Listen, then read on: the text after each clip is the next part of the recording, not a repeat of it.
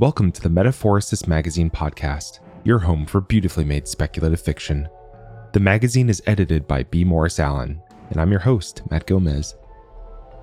This week's story is Trapped in Memory by Dan Le Fever. Dan Le Fever is just a guy from Lynn, Massachusetts, with a degree in history from Salem State College, with a focus on Byzantine and Ottoman history. He is also fascinated by linguistics, etymology, and orthography. When he isn't writing, Dan spends his time playing video games, watching horror sci fi entertainment, and practicing American Kempo.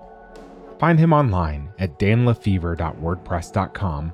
That's D A N L E F E V E R.wordpress.com or on Twitter at LefevreDan. Let's jump in.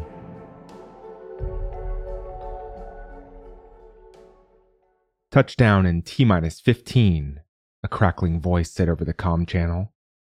Pilot Kehvan 30 toggled that the message was received as he prepared to do his part in landing last train and the three million sleeping colonists aboard. After nearly a thousand years, they had finally arrived at the new planet where humanity would once again thrive after the destruction of the planet Earth. Through the TransLink system implanted in each crew member, Kehvan had perfect recall of the day the moon had crashed into Earth's surface. Yet he felt nothing when he watched the memory vid recorded by Kehvan 01, his genetic line's first iteration. And why would he? Earth had never been his home, though he replayed the vid daily as a reminder of his purpose. As one of the 17 distinct pilots aboard last train, his only desire was to land safely. T minus 12. He turned his attention to the screen on the wall in front of him. The atmosphere of the world they approached had a red hue, and the information that scrolled across the screen matched what the ancient scientists had predicted. Oxygen, carbon, and nitrogen were all within acceptable parameters to support life. For a split second, Kehvan wondered what it would be like to walk on the surface, to smell unrecycled air, feel the warmth of sunlight, or taste fresh food grown from the soil. Then the nanowires of the TransLink chip that spiderwebbed throughout his body took over and made him focus once more on the controls. He chastised himself for letting his mind wander and blamed the RIP vids he had watched before his duty activation. Unlike memory vids, these had been pulled by pilot Seyra 01 from Earth's satellites before they ceased transmitting. Later, watching them became a minor act of rebellion as she learned how to share them with other crew members. They were not outright banned, but generations of captains had restricted viewing to those on downshift. Seyra, 30, had talked about it with him once, why the rip vids were such a big deal. It was basic psychology. My guess, scientists didn't know how we'd react if we got it in our heads that our lives were a complete waste. Probably figured we'd walk out an airlock just because we can't pet a dog, walk on a beach, or get fat. I don't know if my life is missing anything, but that's probably because we've always had a purpose especially our iteration. We're marked for landing. Seyra spoke in a peculiar accent that she had picked up from one such vid, and Kehvan, who slept beneath her bunk, often heard her practicing it when she thought no one else was awake. Best described as sparse, their quarters were in a narrow room, with rows of beds on one wall and a communal bathroom with showers and toilets.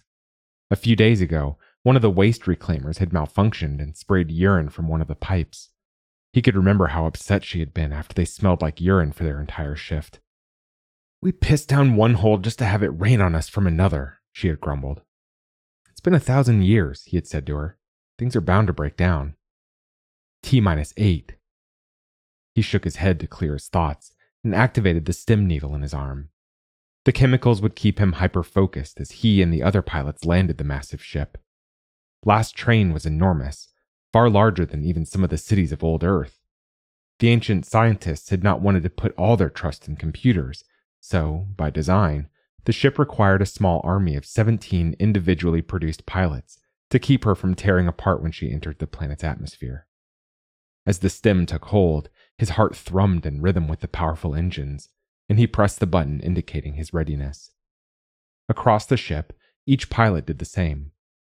Seyra was the last to signal before they broke through the cloud barrier and the ship began to shake. Gritting his teeth, Kehvan held the control sticks tightly while all pilots worked in tandem to keep last train level. The dream of every colonist is to wake up on the surface. That dream rests now on your shoulders, the captain had said during her speech right before they began the landing preparations. It had been a good speech. Chosen from the previous generation of pilots, the captain had served 55 rotations since her decantation, which made her the oldest crew member aboard last train. She was a woman of firm convictions that wanted nothing more than to see them fulfill their task of shepherding Earth survivors to their new home. She also happened to be Seyra 29, which was probably why Seyra 30's minor infractions were often overlooked. Also, Seyra 30 was skilled at keeping the major ones from being noticed. For instance, right after the captain's speech, Seyra had done something odd by taking his hand. Contact among the crew was not necessarily forbidden, just highly irregular. Pulling him aside as the others filed out the conference room, she had asked him what he looked forward to the most after they landed. To see the sky, he answered, which every Kehvan had wanted since his first iteration. Usually, that was the end of the conversation. But this time, she said, Promise me you'll wait and see it with me. It was a simple enough request, so he agreed, and her face lit up in a way he had never seen before. But as he was about to inquire why, the captain had ordered them to their posts. T minus three, the captain said now over the com. Landing imminent. Release. As he had been trained, Kehvan initiated the reverse thrusters and deployed the landing struts before taking up the sticks again. Everything was nominal until an alarm blared in the cramped room. The green lights along the console flicked to red all at once, and he knew that something had gone catastrophically wrong. Partially deafened by the siren, Kehvan heard a faint shout from the com speaker Pull up! Kehvan slipped on his headset to request confirmation just as the captain's voice came through. Negative. Gravity too strong. It'll tear us apart. The damn ground's about to do the same in a minute, Seyra argued, and Kehvan realized she'd been the one to tell them to pull up. He didn't have time to think about how that was possible. The on screen readout indicated they had only seconds left before touchdown. Since his decantation, Kehvan had looked forward to feeling last train touchdown, but now he wished for anything else. The ship shuddered violently as all the pilots continued their descent. All, that is, except for Seyra, who had powered the thrusters of her section to ascend again, throwing off the ship's approach angle. Kehvan wanted to shout at her, to think of the colonists, but he did not dare take his hands off the sticks to reach for the com. Then the ship clipped the ground at landing speed, and his head smashed into the control panel.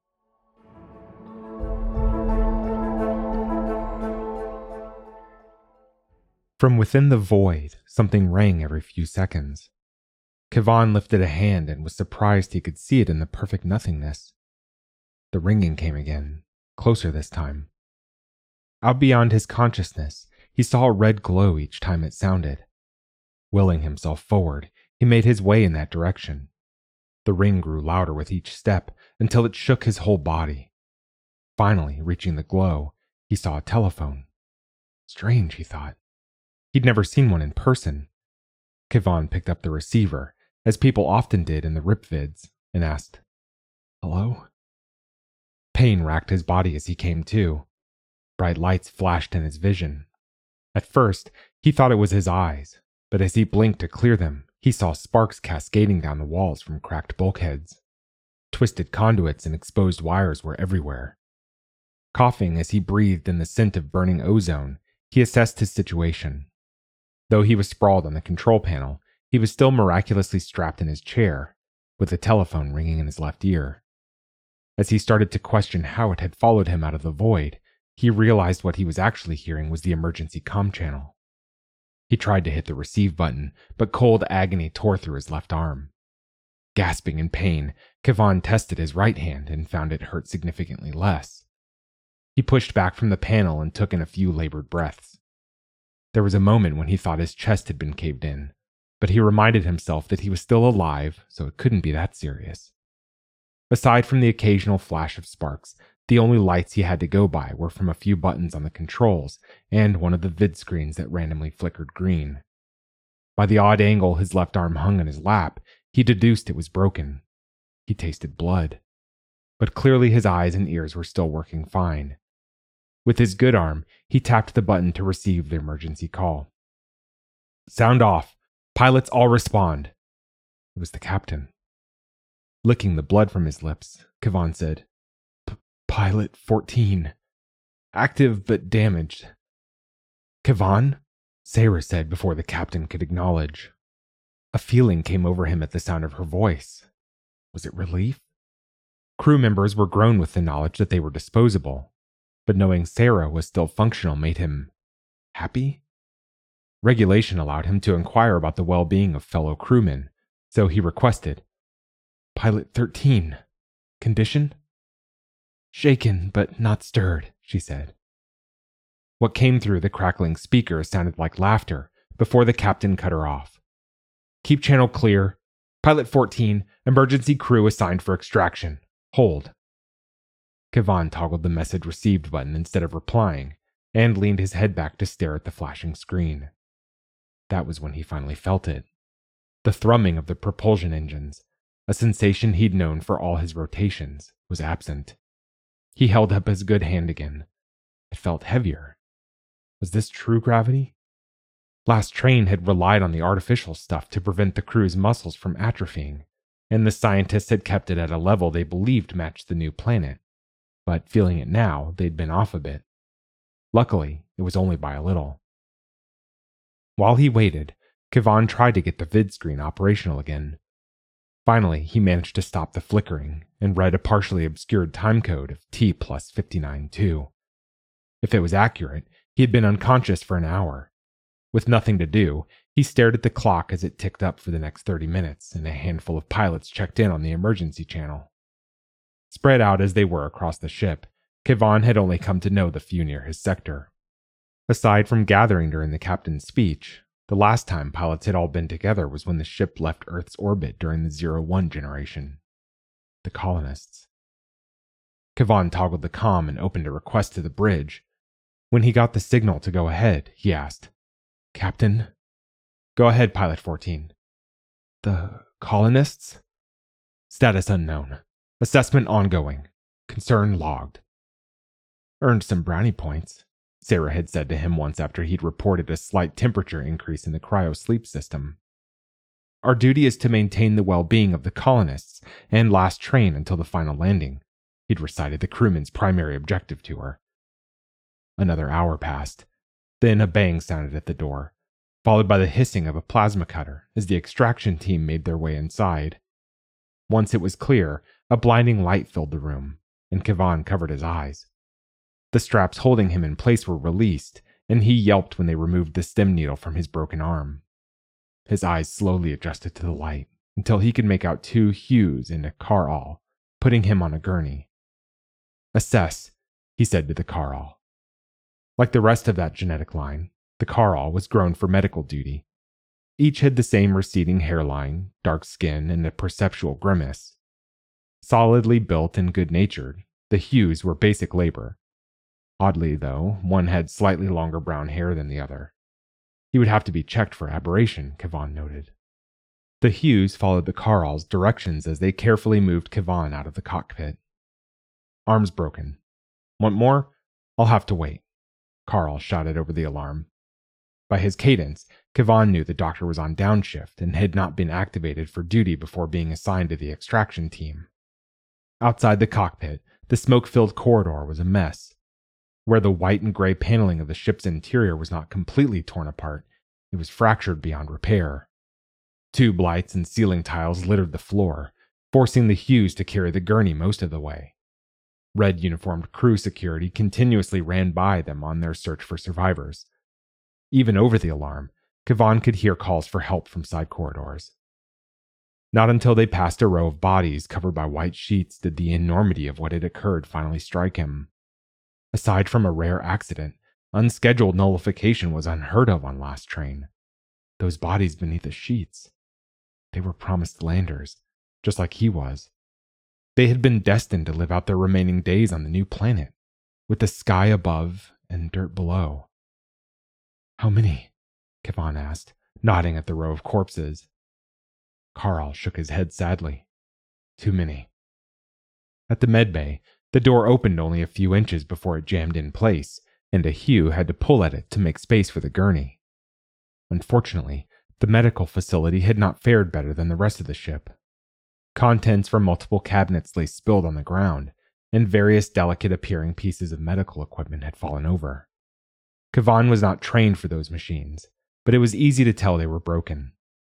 Carl sighed and cleared a table for the Hughes to put his patient on before rummaging around on the floor. Three bright lights in the ceiling, having somehow survived the crash, shone down on Kehvan as the longer haired Hugh pressed a button at the edge of the table. The upper part of the surface lifted beneath Kehvan's torso, sitting him up at a comfortable angle. Another button extended part of the table to his left, and Carl returned with a hand scanner, which he ran over Kehvan's body. When the doctor finished, he nodded to one of the Hughes, and the crewman took Kehvan's broken arm and carefully placed it on the table's extension. I was right. Your arm is broken. You've also got three bruised ribs and a mild concussion.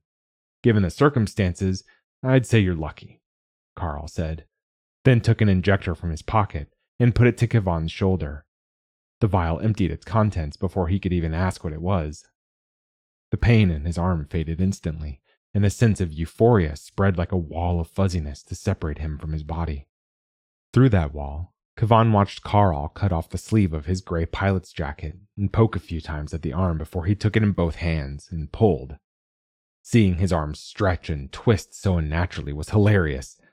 Somewhere in his mind, it registered as painful, but the drug induced bliss kept that feeling from taking over.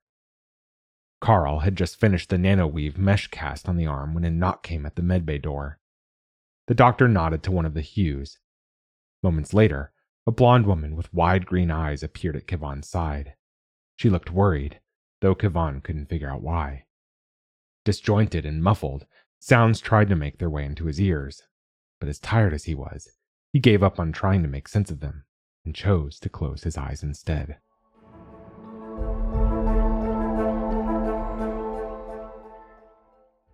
The pain was waiting for him when he woke.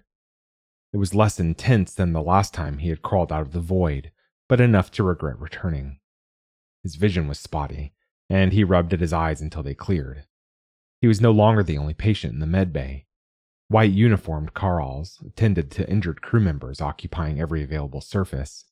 Think fast, someone said, and Kehvan watched a small metal bowl fly toward his face. Instinctively, he caught it with his left hand. Looks like you're going to be all right, Seyra said. She took the bowl from him and smiled. Her hair, usually tied back in a ponytail, hung loose against the top of her shoulders. A bit of dried blood stained her gray uniform near the right side of her neck, but Kehvan could not see any apparent injuries. Frowning, he pointed at her hair. Against regulation, Pilot 13. Seyra rolled her eyes. Fuck regulation, Kehvan. Oh, sorry. I meant Pilot 14. She motioned all the activity around them. It's all gone to shit. Or haven't you noticed? Kehvan tested his left arm, but aside from some minimal pain, the mesh cast did its job. Situation assessment, he said. You're lucky to be alive. How's that for an assessment? Half the ship broke off in the crash. I told the captain we should have pulled up, she said. Kehvan registered the anger in her voice. Negative, Kehvan said. Gravitation. Seyra yelled, Enough! and slammed the table right by his head causing black spots to swim in his vision again. Then, covering her mouth, she said, Oh, oh no, I'm sorry. The Carl said you have a concussion. She cupped his cheek in her hand, and Kehvan could feel her fingers moving ever so slightly against his skin. It was a strange and unexpected sensation. The same Carl from before came over, and Seyra quickly stepped back while he ran the scanner over him once more. With a grunt, he said, no additional damage. You are on downshift for the next 24 hours. Doctor's orders. Looking over his shoulder at the work awaiting him, he muttered, Lucky you. Like the flip of a switch, Kehvan's muscles relaxed as duty regulation was lifted. Thanks, Carl, he said. The medical crewman nodded and went to check on another patient. There's my bunkmate, Seyra said, smiling again. Sighing, Kehvan said, You have to stop, Seyra. Your behavior is bordering on aberration. Yeah, yeah, she muttered as she helped him down from the table. He was barely off it before Hugh laid another crewman in his place. Other blue uniformed laborers were moving equipment around at the orders of the Carls, trying to organize the mess. Feeling like they were in the way now, Kehvan made for the door. How much of the ship is left? he asked once they had left the medbay. I told you before, just about half. Lucky for us, we were angled away from the surface. Kehvan stopped and turned to her. How did you bypass the captain's order? I. she began, then paused, biting her lip. I did what I thought was best to protect the ship. Regulations stated that a captain's orders could be ignored if they put the ship in danger. Satisfied with that answer, Kehvan continued down the hallway. I'm having trouble remembering which pilot survived. Do you have that information? Seyra hurried to catch up. You can just say you're worried about them. Seyra, please. Frowning, she said Raj, Mela, and Estevan are all accounted for. Kehvan felt relieved. How long was I out this time? Since entering the medbay, the hallway had been cleared to accommodate the increased traffic, and the alarms muted. A couple of hours. He nodded.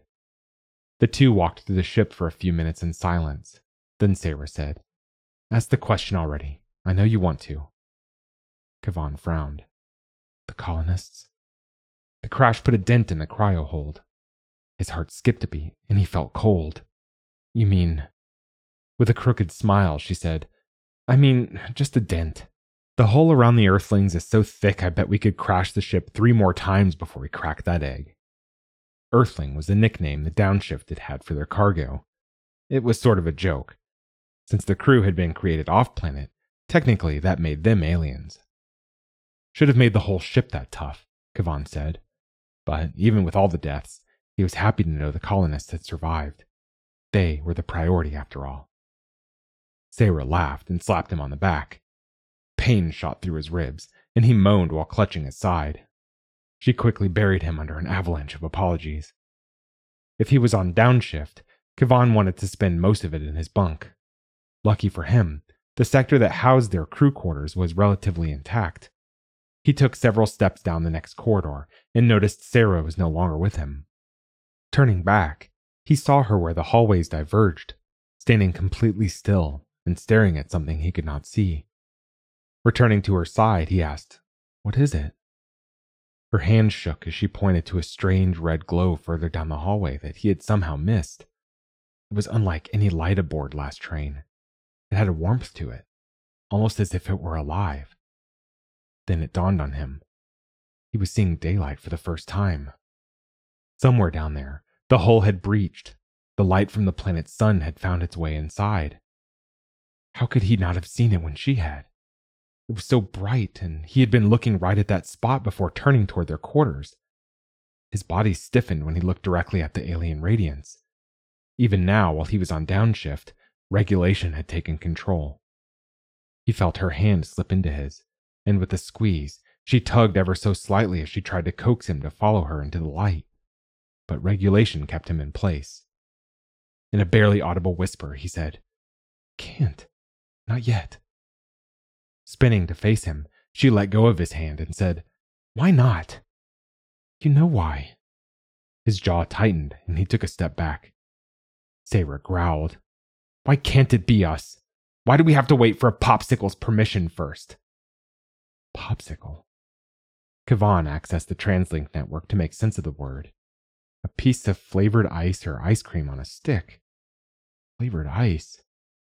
Oh, the colonists because regulation states it has to be them. He had backed up to the intersection leading to the quarters, but Seyra remained where she stood. She laughed bitterly as she eyed his retreat. What's this iteration called again? The Promised Landers? Do you think we'll even get a thank you after they've woken up?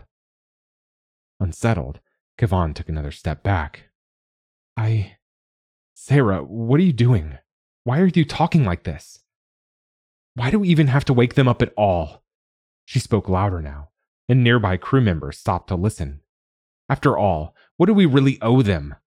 We died getting them here. Don't we deserve more than what they'll let us have? I don't understand, Kehvan said, shaking his head. None of the previous Pilot 13s ever spoke this way. He'd run a full replay of previous generations, all 30 iterations of her genetic line, and found no trace of this behavior. So, why do I have to be like them? Why can't I be different? She looked to the gathered onlookers in the hall. We can be more. More than just some recycled memories, she spat. Kehvan, stunned by her words, watched as she walked away from him and toward the splash of sunlight. He didn't lift a finger or call out to her as security emerged from another hallway to block her. She tried shoving past them, there were just too many. Kehvan wanted to stay, to see if she would be all right, but his feet were already moving him to the quarters. His last glimpse of her was her body falling limp after a Carl came up behind her and injected something into her neck. Maybe he had missed something, he thought hours later while staring up at the bunk above his. He ran a more detailed analysis of the Pilot 13 line but found no aberrations. For the most part, each had followed the established regulation of the generational caretaker program of Last Train. Something must have happened during the crash. Her chip must be damaged, it was the only logical explanation. Though, hadn't she been acting strangely before the landing attempt? What had happened to her? He replayed the last words she'd spoken over and over in his mind. We can be more. More than just some recycled memories. Was that what he was? He was Pilot 14, the same as all the previous 14s. Up until they began preparations to land, each day of the last 1,000 years had followed the same pattern. What more was he supposed to be? Then, for some reason, the memory of his decantation came to him. He recalled confusion. Confusion about not knowing where, or even who, he was. Then the translink had activated, and all the training and memories of the previous generations flooded in, and he had understood his purpose. Pilot 14, follow. Lost in thought as he was, Kehvan hadn't heard security approach. Quickly, he sat up and placed his feet on the floor. What is this about? I'm on downshift. I have a Carl's clearance. He showed the cast on his arm. Captain's orders supersede previous clearance. Comply. The switch in his head clicked back on, and Kehvan stood rigidly. Complying. In silence, Security escorted him to a lift and pressed the button for the control bridge. The elevator ascended a hundred decks to the very top of last train. Kehvan 30 had never visited the bridge, but his previous iterations had, so he knew what was waiting for him as the door slid open. From the paneled floor, his eyes drifted up to the screens that encircled the room, showing the outside of the ship. As he stepped off the lift, he was confronted with the strange beauty of the planet's surface. Feathery plants grew in a field leading up to a chain of rust colored mountains capped with white snow. The cameras also showed the wreckage of last train in its exposed egg shaped cryo hold. You are on downshift, yes? said the captain with no introduction from a raised chair at the center of the circling rows of consoles. None of the support crew looked up from their work as she spun around to face him with a stern look. Through all her wrinkles and gray hair, Kehvan could not help but see Seyra, his Seyra, sitting there. Clicking his heels together, he stood at attention and said, Previously ordered. Regulation supersedes. With a dismissive wave, she said, Revert to downshift. Kehvan blinked and his muscles relaxed. Better, she said. Now, Kehvan, tell me about the earlier incident with Pilot 13. Creases formed on his forehead as his brow knitted in confusion. It was unlike the captain to speak with such familiarity. I don't understand, sir. Fingers tapping rhythmically on one armrest, she crossed her legs. I want you to tell me what might have caused the Seyra's aberrant behavior. Is there an issue with the TransLink upload, sir? A function of the chip in their heads was to store and archive every experience for the next generation. Her lips pursed for a second, then she said, I want to hear your perspective. This is odd, he thought, and glanced at the support crew to see if any of them had noticed, but none gave any sign. Then, looking back at her, he saw she was growing impatient. Kehvan did not know how to begin, He had never needed to describe something before. Come on, out with it, Seyra 29 said, waving a hand to hurry him up. Kehvan swallowed as he collected his thoughts, then told her everything that happened up to Seyra's outburst. After he had finished, he asked, Could it be a reaction to something in this planet's atmosphere? Are the air circulators malfunctioning? Ignoring his questions, the captain pressed her palms together, resting her chin on her fingertips, and, with her gaze burrowing into him, she asked, What exactly did she say to you? Her scrutiny made him uncomfortable. Was there an issue with the TransLink hub? Had it been damaged during the crash?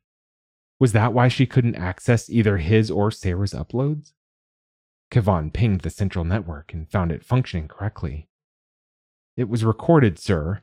I can find an engineer if you need help to. His voice trailed off because several of the green uniformed engineers were already on the bridge. Eyes narrowing, the captain asked, What are you hiding, Kehvan? Hiding, sir? Sitting back in her chair, the captain clasped her hands in her lap. Kehvans are dutiful and dedicated, she said. Always have been.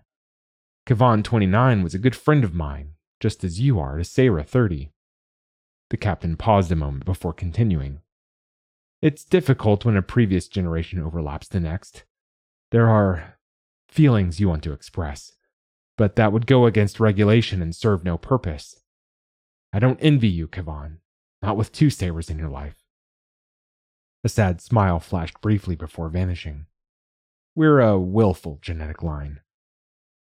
Then her face grew serious once more. But we've always done what is required of us. That is, until now. This is why I want you to help me understand. How could she expect him to explain something he didn't understand? Should he tell her about his own abnormal thoughts and Seyra's incident? Were they sick? Was there a virus in the TransLink system? Could it spread to others? The captain sighed, letting her shoulders sag. You truly don't know, do you? The corner of Kehvan's eye twitched. He felt utterly useless. I. Captain. The chair's compad chimed before he could continue. Frowning, she glanced at the display, and under her breath she muttered, What now? In response, words scrolled on the small screen until she finally toggled it off and looked back at him. Say you were in my position, Kehvan. What would you do with her? Sweat trickled down his back. None of this made sense. The questions, the abnormal behaviors, the landing. It was all getting to be too much. Maybe the concussion was affecting him more than he realized. The captain sighed again. Pilot 14, comply with inquiry. Even as the storm raged inside his mind, Kehvan reverted. Per regulation, aberrant crew members must be nullified. Begin decantation of Generation 31 of Pilot 13. Recommend quarantine of current generation's memories until factor causing behavior identified and revert to Generation 29 Translink download. The captain nodded while combing her fingers through her hair. Kehvans were the best captains. They always ran a tight ship. From the archives, Kehvan recalled that his previous iterations had found the position quite lonely. Each generation's lifespan was dictated by which category of crew you were in. For pilots, it was 35 years. So even though the new generation looked sounded, and acted the same as the previous one. They were not truly the ones you had served with for years. Revert to downshift, the captain ordered. When he did, she asked, Do you really think I should nullify Seyra? Is that what you want? No. I promised to see the sky with her. Without hesitation, he said, For the sake of the colonists, it would be for the best. The captain closed her eyes and leaned on the armrest. Concern logged, she said as she cradled the side of her head in her hand. Since the launch of Last Train, the ship could have been run solely on their optimism alone, but now it just felt different. Almost as if their morale had been stripped away in the crash.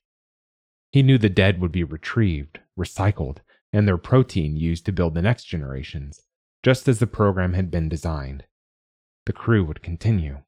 It had to. Work still needed to be done before the colonists could be revived. Their purpose hadn't changed. So what had? The captain's compad sounded again, but she did not bother to answer. Instead, she nodded to the security. Take him to Seyra. Maybe her behavior will correct if she talks to this Kehvan. Miss Kehvan. As he rode the lift down from the bridge, those words bounced around inside his skull. Something about them bothered him. He only hoped it wasn't a precursor to aberration. By design, Last Train had no crime. The regulatory control of the TransLink system prevented such things. Therefore, it had no need for a brig. Security was the least utilized and least important part of the ship's hierarchy, but they could command crew members in emergencies. All of this meant that, without a proper place to keep her, Seyra was confined to a storage room on the 32nd deck. The security crewman led with a purposeful gait, while Kehvan tentatively followed and often had to hurry to keep up. He had never been so lost within his own mind. He began to question his actions, searching for abnormalities that might have formed since the crash. There was a sinking feeling in his gut that he had never felt before. Why was he suddenly so nervous about seeing Seyra? He had to admit that he was afraid. Afraid that she was not the same person he remembered. Except for the occasional working light, the deck was dark. He had to be careful not to crack his head against anything knocked loose. At the end of one corridor, a second security crewman stood at a closed door. The red coated crewman stepped aside when they arrived, and after a slight hesitation, Kehvan pressed the button beside the door. The squeal of the hatch reverberated loudly in the otherwise quiet hallway. The room within wasn't spacious. It had been packed full at the beginning of last train's journey, but only a few secured plastic crates were left after all these centuries. Seyra was on the floor opposite the entryway, her back against the wall, legs pulled up to her chest, and face buried in her hands. She'd removed her jacket and thrown it in the corner, where it lay wrinkled and discarded. Stepping inside, Kehvan hoped she'd be asleep, as it would make an excellent excuse to leave. The door screeched closed behind him, sealing the two inside, alone. No, not alone. Cameras monitored every inch of the ship, so someone would be observing them. That thought did not ease his newly acquired fears. Fears of what? The reality was that he simply wanted her to be the old Seyra, the one that had loved to joke with him and tried to make him laugh. Because if she was not, if she was the one that had attempted to make him leave the ship, then she would have to be nullified. Seyra? he asked, and felt the dryness in his mouth. Working his tongue around, he built up some saliva and tried again. Seyra, are you awake? Slowly, she shifted and let out a long breath. Then, brushing her hair back, she raised her head and met his stare with bloodshot eyes. You can come closer. I'm not some wild animal. Earlier, she had acted like one when she fought to get past security. He'd never seen someone behave that way, and he had to admit it was disturbing. But this was Seyra, his bunkmate, his friend. Kehvan's and Seyra's had always been friends. Trying to hide his trepidation, Kehvan stood straight and went to stand at her feet. She didn't look up to meet his eyes this time, so Kehvan crouched down. Forcing a smile, he asked, Better? I suppose it'll have to do. She put on an equally fake grin, but it faded as she asked, What are you doing here? The captain wanted me to come and see you. She looked at him sideways with her cheek resting on one knee. Why? Honestly, I don't know. Her questions didn't make sense to me. What questions? Well, he rocked back on his heels until he was sitting on the floor. She wanted to know what happened leading up to the, uh, incident. What did you say? she asked, cocking an eyebrow. He found he couldn't look away from the intensity in her eyes, and he didn't want to. I told her what happened, but I don't know why she needed me to do that in the first place. A sad but triumphant smile formed on her lips as she said, Probably because she was missing my upload. Kehvan smiled. Missing your upload? So, your translink is damaged. Here it was, the answer he had needed to hear. He'd report it, they'd fix her chip, and everything would be back to normal. He felt relieved, but that was only short lived. She shook her head. No, it isn't damaged. I removed it. Kehvan lost the ability to speak as he stared at her, frozen and eyes bulging. Seyra closed hers and, still smiling, said, I'll go ahead and answer the next question for you. Haven't you ever wanted something that was yours alone? Tucking her legs in beneath her, she slid down until she lay on her side and rested her head on her hands like a pillow. That's why. Kehvan stared at her for a long time after she stopped speaking, with her eyes closed. He was afraid she had fallen asleep, but then she shifted and looked up at him. Fighting his own mouth, he managed to finally ask, How? It wasn't hard. Just a slice behind the ear, some tweezers, a mirror, and string. She rolled onto her back and tilted her head toward the wall. Brushing the hair aside, she revealed a sutured scar the length of his thumb behind her right ear. It was red and swollen and looked painful. Why? was the next word he was able to say. Out of all the generations since the first, we're distinct. We're the promised landers. And I. I wanted to keep that for myself. I didn't want to pass it on to the future, Seyra, she said.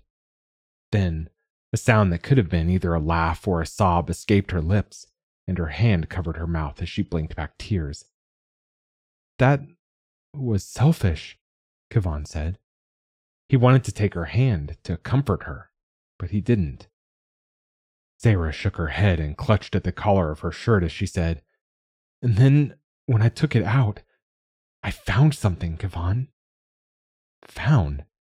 Found what? Tears flowing freely now, she whispered, Me. And her chest heaved as she wept.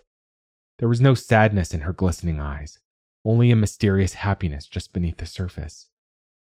An unexpected tightness gripped Kehvan's heart at seeing her cry. Softly, he said, Explain. Are you sure? She whispered back, staring up, not at him, but at the ceiling. Though the monitors would clearly hear them, and perhaps that was what Seyra wanted anyway, he said, Tell me. A strange thought came to me before the captain's speech.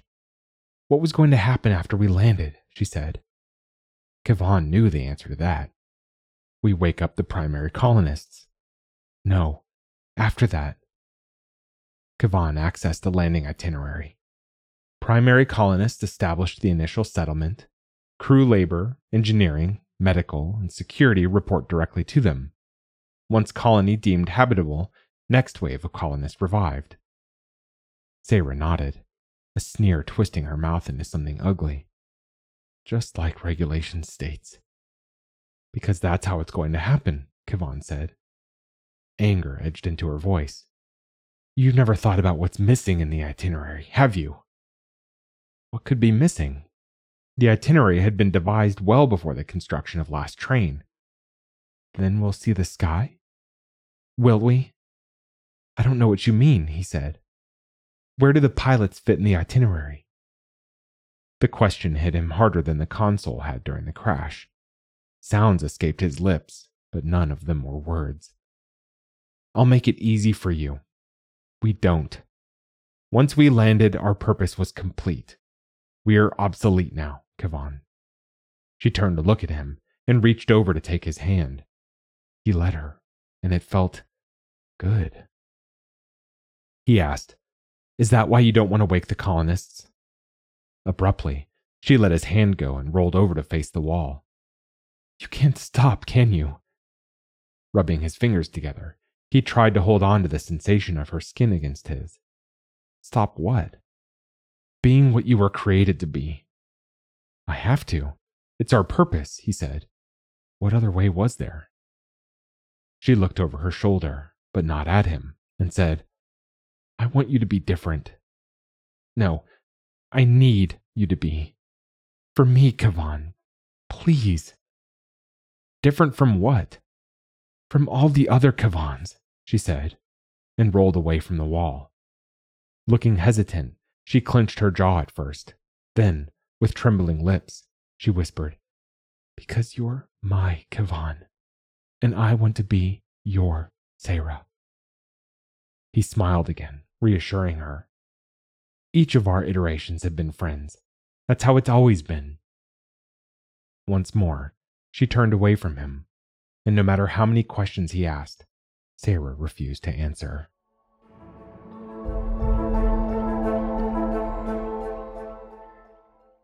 After returning to his quarters, Kehvan studied his reflection in the mirror. Lifting the brown hair from his forehead, he looked at the deep purple bruise he'd acquired from the crash. He carefully touched it, then let the hair fall back into place. His bottom lip had been split open, and an ugly scab tugged at the rosy flesh whenever he moved his mouth. Finally, he stared into his hazel eyes. They were the same eyes every Kehvan had seen in the same mirror for the last thousand years. I want you to be different. I don't know what that means. Nothing had made sense after the crash. It had to be the concussion. How can I be different? Isn't this who I'm supposed to be? The unblinking eyes appeared lost, set adrift without a purpose. Maybe it was the extended downshift. Once he got back to duty and continued training. Training for what? What else is there for us to do? There had to be something. One of the other pilots must know. Looking away from the mirror, he tapped his compad and requested all remaining pilots to check in. Of the 17, only 8 had survived the crash. He dialed in on Raj and linked with his pad, and Pilot 17 filled the tiny screen. Raj, an exhausted looking brown skinned man with messy black hair, had a bandage on his cheek. Nice of you to finally call, Raj said. Oh, I believe I made a mistake. I was trying to reach Estevan. Kehvan said with a half hearted laugh. Raj gave him a tired chuckle. You'll just have to settle for me. What's the inquiry? Kehvan muted the pad for a moment and looked to see if any of the crew in the quarters were paying attention to the conversation. With the number of injured and dead from the crash, the quarters were only at minimum capacity. Satisfied they weren't listening, he turned and placed his pad on the shelf below the mirror and unmuted. What's your status? Raj let out a yawn and scratched the back of his head. My status? I'm downshifted. You? Same. He showed Raj his cast. Everyone else? All downshifted. Not much use for us now that we've landed, Raj said. Don't mind it, really. We get to sit around while the others do the rest of the work. How long is your downshift? Raj said. When given, 24 hours. Same for me. Raj nodded. Same for all pilots. Kehvan thought for a moment, then asked, Raj, what do you want to do once we're allowed off the ship? Off the ship? Raj asked. He scratched at the edge of the bandage on his cheek. I never really thought about it. I don't know. Kehvan felt the stirring in his stomach. I see. Why? Have you? It wasn't a secret, but Kehvan had only shared his dream of seeing the sky with only one other person before this. Seyra. Their exchanges were all archived and available for anyone to access if they wanted to. Last Train had no secrets. At least, it hadn't. Kehvan shook his head and felt like he was going to be sick. The protein paste he'd ingested earlier was making an unscheduled reappearance. He looked down at the sink and let a dribble of bile spill from his mouth. He waved his hand at the sensor and splashed cold water on his face. He heard Raj ask if something was wrong and if he was okay. Water running off his chin, Kehvan said, There's nothing you'd rather be than a pilot? Raj tilted his head. I don't understand the question. That's all, Raj. In transmission. Transmission ended, Raj said. The screen went black, and Kehvan threw up. After cleaning himself off, Kehvan lay in his bunk and tried to figure out what was wrong with him. Had Seyra done this to him? In the questions she'd asked him when they were alone, the private conversations they'd had over the years that the monitors didn't flag as against regulation, had she knowingly implanted a desire in him for something beyond the landing? He wanted to find something to blame, but when he tried to put it all on Seyra, he couldn't. It had to be his chip, a glitch he couldn't detect because of a malfunction. He'd report it to the engineers in charge of the TransLink system. Instead of using his compad, Kehvan thought it would be easier to just go down to the hub in his sector and save a lot of time if they had to repair it. Unconsciously, he touched the small bump behind his right ear. Hauling himself off the bunk, he felt only incrementally better as he staggered out of his quarters. He discovered that regulation had been updated as he passed the hallway with the hull breach. Per the new regulation, Kehvan quickly moved away from the corridor and headed straight for the lift, unable to even look to see if the sunlight was still present. Did he only know it was there because Seyra had shown him? Was there more he might have missed because regulation prevented him from experiencing it? No, he said quietly. Regulation had its purpose, and so did he. Humanity needed both of them. At the other end of the hallway, a team of Hughes were repairing the damage to the lighting tubes. The sound of their pneumatic wrenches gave Kehvan a piercing headache. He'd never experienced anything like it. Something had to be wrong. Not relying on the TransLink chip in case it was damaged, he pulled up the symptoms for a concussion on the compad and found he was suffering from most of them. Nothing about this felt mild, as the Carl had diagnosed. Now there was something else he'd have to report. He made it to the lift and requested the deck for the TransLink hub, and the doors hissed shut. He leaned back against the wall, eyes closed, as he tried to will his head to stop throbbing. Focusing on the steady rhythm of the lift, the ambient noise was similar enough to the now silent engines that it managed to soothe some of the pain. When he arrived at the hub, he reported the glitch. An engineer explained that there was a backlog of issues caused by the crash, and it would take time to get to them all, and he would chime Kehvan's compad when it was his turn. Kehvan thanked the engineer and was on his way back to the lift when his pad chirped. That was fast, he thought, but then he saw it was a shipwide communication from the captain. Crew of last train, we've arrived on the new planet. It might not be how we'd intended to land, but here we are. In the coming days, we will begin the reviving process of the primary colonists. But before that, we will need to decant a sizable number of crew to replace the ones we've lost. Labor, medical, and engineering are priority. Security remains at acceptable levels. The captain's face looked away from her screen for a moment, and Kehvan thought he saw her brush something from her eye. When she looked back, her expression was like steel. Surviving pilots await summons to genetics. Genetics? Only twice in their lifetime was a crew member at genetics decantation and nullification. Kehvan's heart felt like it was close to bursting from his chest.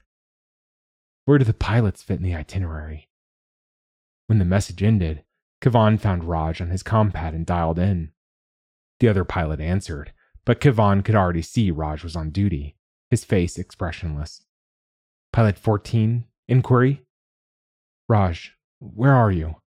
Kehvan asked, looking up and down the hallway. Hughes and engineers were close by, but none could hear him. En route to genetics, per captain's order, Raj said. Kehvan closed the channel and ran.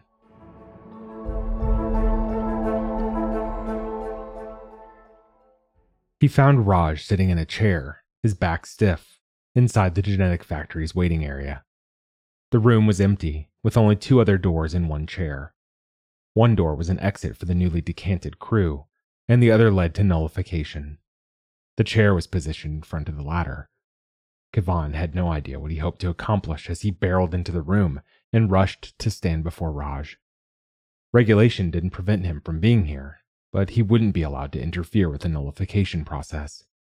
He wanted to shake Raj, to keep him from going through with the process, but he couldn't. Kehvan could only stand there. A Carl studying a compad entered and almost ran into Kehvan. If the medical crew member was surprised, his face didn't show as he looked up from the device in his hand and said, Pilot 14, early for scheduled arrival. Kehvan found the words he was allowed to say on the matter. I wanted to see Pilot 17 off. The Carl nodded. Nullification scheduled for 0400. Expected completion of all pilots in eight hours. Decantation of next iteration? Kehvan said, afraid that he already knew the answer. Negative. Genetic purpose complete. We're obsolete now, Kehvan. He couldn't breathe. He needed air. Holding onto the wall for support, he managed to get out of genetics before he dialed Mela. Her narrow eyes, a trait inherited from the genetic source of her line, were just as blank as Raj's had been. Did they all look like that when they were on duty? How had he never noticed that before? Kehvan ended the transmission before it even began and tried Estevan. Estevan had tan skin with dark hair, and Kehvan was relieved to see a pillow behind his head. Wrong compad, right? Estevan said. Kehvan shook his head. Estevan, listen. I think your summons is next. Estevan nodded. I was talking to Mela when her order came through. How long ago was that? A few minutes, Estevan said. The screen shifted as he rolled onto his side. Kehvan wanted to tell Estevan to ignore the order, but he couldn't. So instead, he asked, What did you want to do after we landed? Raising an eyebrow, Estevan said, I never thought about it.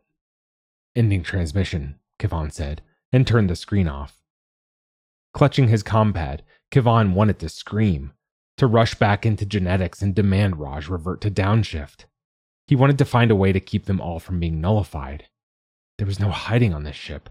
Cameras were everywhere. And once they gave the order, he'd line up to be nullified just like the rest. But he didn't want that. He wanted to see the sky. And more than anything, he wanted to see it with Seyra. Seyra, he thought. After today, there would be no more Seyra. She would be gone, the same as him. No more iterations meant no more memories. It struck him then that this was what the colonists must have felt before someone came up with a plan for Last Train. This was the fear of missing what came next, of not seeing someone you care about ever again. This was the fear of death. He would never feel her hand in his again, never see her crack a smile. He would never see the sky with her. That wasn't what Kehvan wanted. What he wanted was to be with her. Not wanting to draw attention as he made his way back to the lift, Kehvan did not run. He rode it down three levels and then went inside a supply closet, where cameras spied on him even in such an unimportant part of the ship. He wanted to smash the reflective lenses, but he couldn't. His hand went to the lump behind his ear. Just beneath his skin, the wire mesh monitored for violations and would immobilize him at any sign that he was about to break regulation. There was no pain in it, but not having control of one's body was highly unsettling, and the first generation had found it easier to simply comply, as had each iteration since. Now, it felt like he was one of those puppet toys he had seen on a ripvid that could only do whatever the strings allowed. Time was running short, he knew, so he flung the contents off shelves. All he needed was something sharp. That's what Seyra had said. It was just a little cut. At last, he picked up a bulkhead patch kit and removed a small square of metal about the size of his palm. This was not the item's intended purpose, but it would have to do. Tilting his head to the side, Kehvan placed the corner against his skin and froze. Couldn't continue. He wanted to, but it was against regulation. Trapped in his own head, he screamed. Then the compad on his belt chimed a priority message. A security crewman's voice came out of the speaker. Pilot 14, scheduled activation advanced. Report to genetics. Come. The remainder of the command mysteriously cut off, but another order could come at any moment. Kehvan's thoughts raced as he struggled to violate what he had been created to uphold. There had to be a way. Seyra had done it, and she was just as wired up as him. He couldn't even move his head. How did she do it? How? His thoughts whirled until he couldn't think anymore. And that's when the answer came to him the Ripvids. Seyra 01 had figured out that the only way to view them, and for others to watch, was to overtask their TransLink chip by manually uploading the entirety of their archived memories while simultaneously running a diagnostic. The entire process took only a few seconds, but that was more than enough time to watch a memory clip. It had to work, he thought. Letting out a breath, Kehvan connected his TransLink and began the upload of a thousand years of memories. Then ran the diagnostic.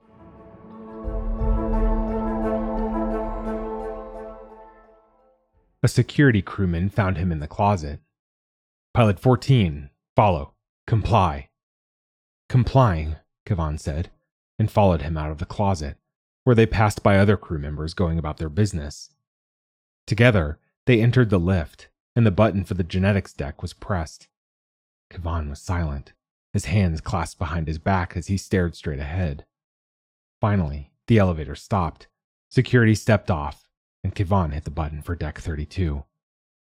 He had expected alarms as he exited the lift, but it was silent in the dark hallway, except for the constant chirping of his compad, which he ignored. That alone felt both strange and exhilarating. He had no way of knowing if the storage room was still guarded, and he didn't care. Kehvan ripped off a broken conduit from the wall and made his way to Seyra. It wasn't until he rounded the corner, prepared to fight his way through, and found it empty, that he chose to finally answer the compad. It was only an incoming text message from an unknown source. You have 10 minutes to get her off my ship. He stared at the message for a second, puzzled by what it meant. Get her off my ship. Captain, he asked. Ten minutes. That's all I can give you. Why are you helping me? I'm not helping you. I'm helping her. How? I'm taking that answer to my nullification. I'm just glad one of us finally made it through to one of you. Now, 10 minutes. The transmission ended. 10 minutes. It was enough time. They weren't far from the lift that went down to their quarters, and from there, the breach. Whatever came after that, so be it. What he had to say now was more important. Kehvan opened the door to the storage room and stepped inside. Just as he had left her, Seyra lay on the ground with her back to the entrance. The makeshift weapon slipped from his hand and clattered to the floor as he knelt by her. Quietly, he said, Seyra. She did not respond. His hand shaking, Kehvan reached over and touched her arm. Drawing in a sharp breath, Seyra turned her head and looked up at him. He wanted to cry, so he did. Kehvan, what are you doing? she asked, rolling over. Seyra. It was all he could say. She rose to her knees and took hold of his shoulders. Kehvan, what's happened? Are you damaged again? Her hand came away with flecks of blood on her fingers. He took her hand and held it tightly. You've always been, he said when he could find the words. Been what? Her eyes looked so worried, so beautiful. My Seyra. That was Trapped in Memory by Dan Le Fever. Thanks for listening. If you enjoyed this episode, we'd love it if you'd leave us a five star review on Apple Podcasts, Spotify, or whatever platform you listen to us on. Or, better yet, share the magazine and podcast with a friend. If you'd like to listen to more speculative fiction, visit us online at magazine.metaphorosis.com or on Twitter at metaphorosismag.